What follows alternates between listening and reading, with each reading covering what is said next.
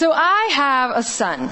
Most of you know that. Some of you have seen him around. He's a little kid that looks like the reincarnation of Ralphie from Christmas Story. You seen that kid? Yep, that's him. I love my son.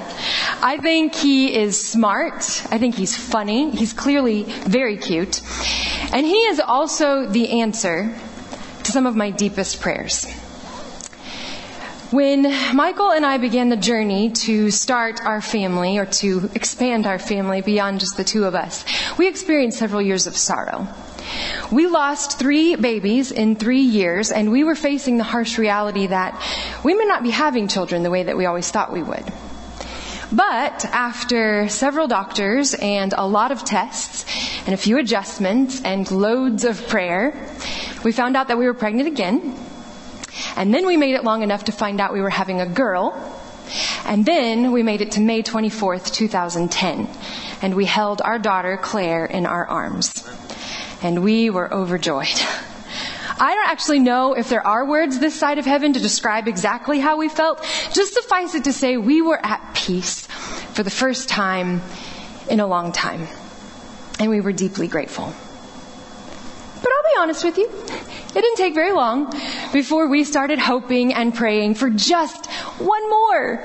I mean, we knew that we could be perfectly content with Claire as our only child. She was and she is an incredible gift. But we also knew that we could just as fully love another one. And we figured, you know, Claire's world would probably be better if she had to share it with somebody. So, when we found out we were pregnant again, we rejoiced. And I promise you, if we would have had another whole and healthy baby girl, I would have been overjoyed. But when we went for that ultrasound and they told us we were having a boy, I thought my heart was going to explode. After so much darkness, after so much weeping, our gracious God was turning our night into day. And where we had once felt this deep hole, we were starting to feel complete. And so we just wept all three of us, we just cried. I mean, Michael and I, we cried tears of joy, and Claire cried because she really wanted a sister. but we cried.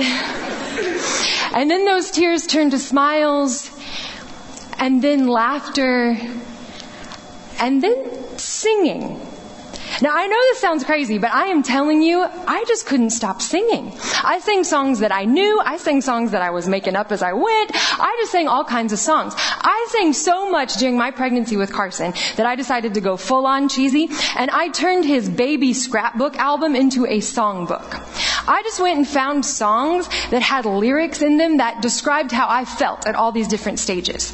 So uh, there's things in there like, um, oh gosh, let's see, Alison Krauss's "Baby of Mine" and uh, Guns N' Roses' "Sweet Child of Mine," and there's uh, there's "Lean on Me" and "Stand by Me" and "We Are Family," all the classics. And of course, I had to go with "The Lion Sleeps Tonight" because you know his infant photos.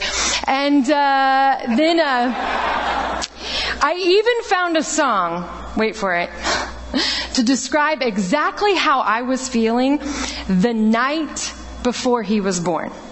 Do I have any Queen fans in the house?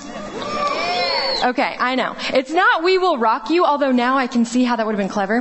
No, this, I actually went with something more authentic and raw. Fat bottomed girls.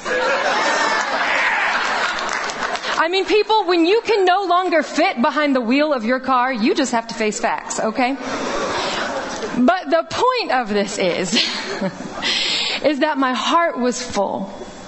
My heart was so full I couldn't stop singing. It was full of gratitude and joy. It was fear, full of fear and trembling. It was full of excitement and anticipation. And I just sang all the feels, you know? And most of the time, my songs would revolve around my hopes and my dreams for my son. Who will he be? What will he do? How is he going to make his mark on the world? And as crazy as my little song habit may seem, I'm encouraged to know that I am not the first mother who did this. So if you have your Bibles with you, open up to the Gospel of Luke. In the first chapter of Luke, we see one of the biblical accounts of Jesus' birth. And in this particular story, Gabriel has appeared to Mary and he's pretty much laid out for her God's plan for her life. And we immediately see Mary experiencing some of these same emotions. I mean, she's in shock. There's fear, awe, wonder. And eventually, you know, she embraces humility and obedience.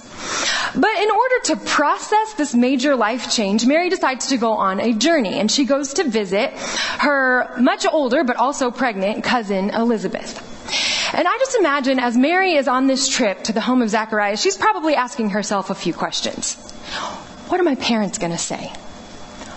What is Joseph going to do? Who in the world is going to believe my story? But then she gets to her destination and she is welcomed by her cousin. And this is the greeting that Elizabeth gives her. Why am I so favored that the mother of my Lord should come to me? Blessed is she who has believed that the Lord would fulfill his promises to her. And after this greeting from Elizabeth, I kind of think that Mary only ponders one question after that. What is the significance of this child's birth? And with all of that emotion welling up inside of her, what does Mary do? She sings. Look at verse 46.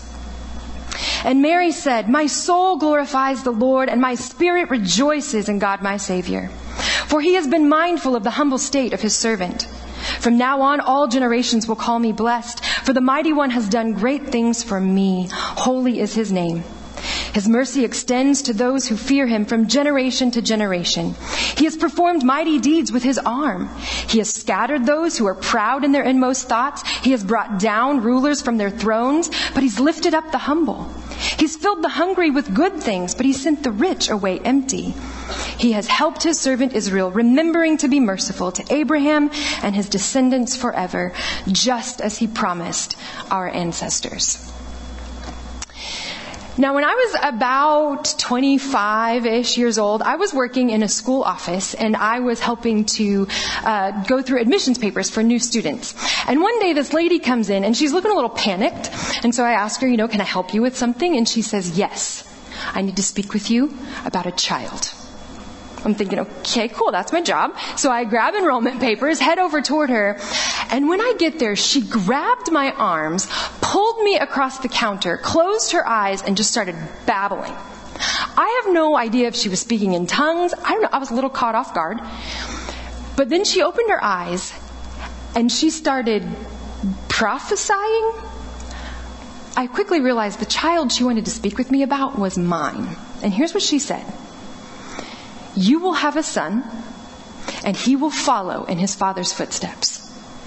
He will preach the gospel, and you will be very proud. But your son will be persecuted because of his faith, and your heart will be broken. And then she dropped my arms, and we just stood there staring awkwardly at each other for a minute.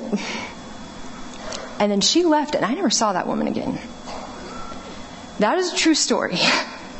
And I recognize that that lady might be crazier than a loon, but I have to wonder what if she's not? What if what she said was true? What if that prophecy is the significance of my child's birth? Now, I, I want to be clear about something here, okay? Let me just say this. I have no delusions of grandeur here. I am not comparing my son to Mary's, okay?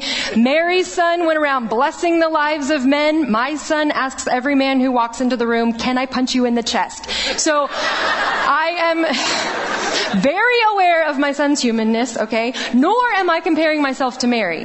When I was a young teenager, I could not be trusted to carry the garbage out on time. I would never have been asked to carry the Son of God.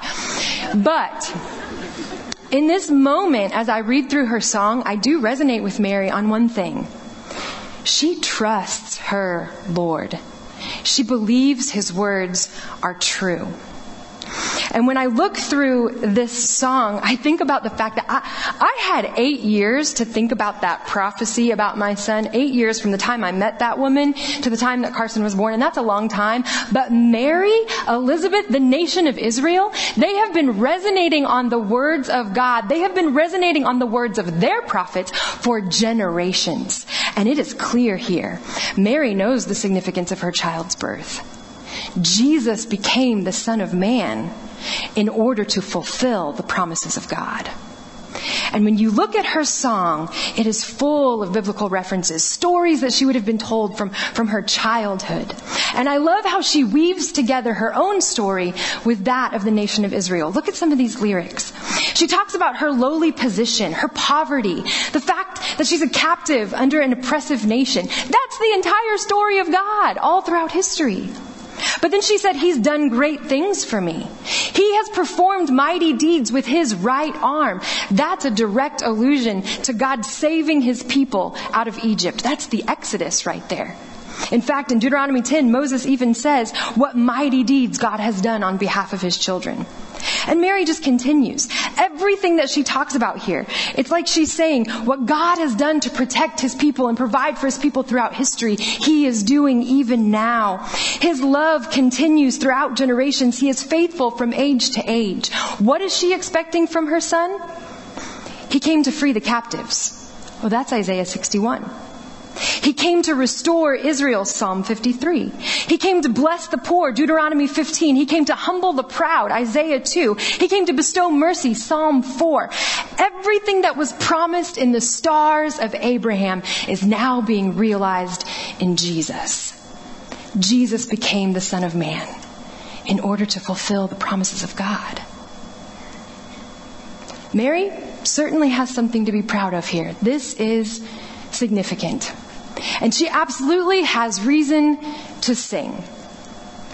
But I wonder, have you heard that Christmas song, Mary, Did You Know? Yeah, it bugs me too. But I do wonder. She seems to know a lot about her son. She seems to understand that he is going to bring high the humble and take low the proud. But does she know how that's going to happen? She seems to know that her son is going to reign. But does she know the crown that he'll wear? So there's another piece of poetry in scripture. Some scholars say that it is a song of sorts. And this particular song, it talks about the significance of this child's birth. And it gives us just a little bit more insight. And this song is found in the words of Paul in Philippians chapter 2. I'm going to start in verse 5. Have the same mindset as Christ Jesus who, being in very nature God, did not consider equality with God something to be used to his own advantage.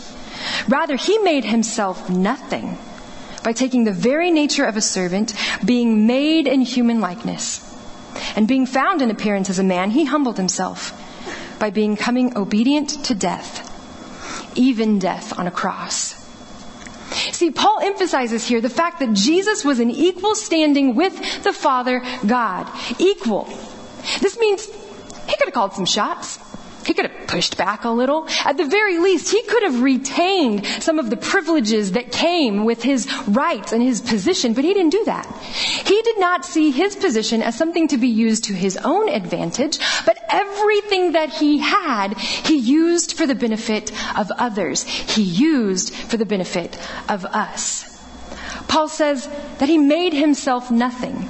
This literally means Jesus poured himself out. He gave everything he had and he held nothing back to the point that he became like a servant, like a slave. Now we know about slavery. We understand they were stripped of their position, sure, but this goes beyond that. Slaves, servant in the Greco-Roman world, they were stripped of their identity.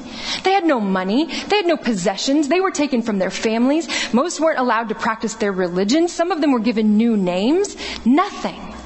Now Jesus maintained his divinity, but he released so many of the privileges and the rights that came with that. He removed himself from the most exalted position and he placed himself at the lowest position known in heaven. He was made in human likeness. Now some scholars have looked at this and they've said, you know what, I think, I think Paul's actually making a contrast statement here rather than a comparison. Like if Jesus had to be made in human likeness, what Paul's saying here is that we're nothing like him. We couldn't be any different. But I think it's missing the point. Yeah, sure, there is a clear divide between us and God. There is a barrier. There is a boundary. But the fact that Jesus released his position, he gave up some of his rights, he put flesh on, that to me doesn't say that he's trying to point out the divide exists. That to me says he's working to overcome it. over Christmas break, Michael and I knew we were going to binge watch something on Netflix, right? That's what you do. And so we were down to either Stranger Things or The Crown. Both came highly recommended.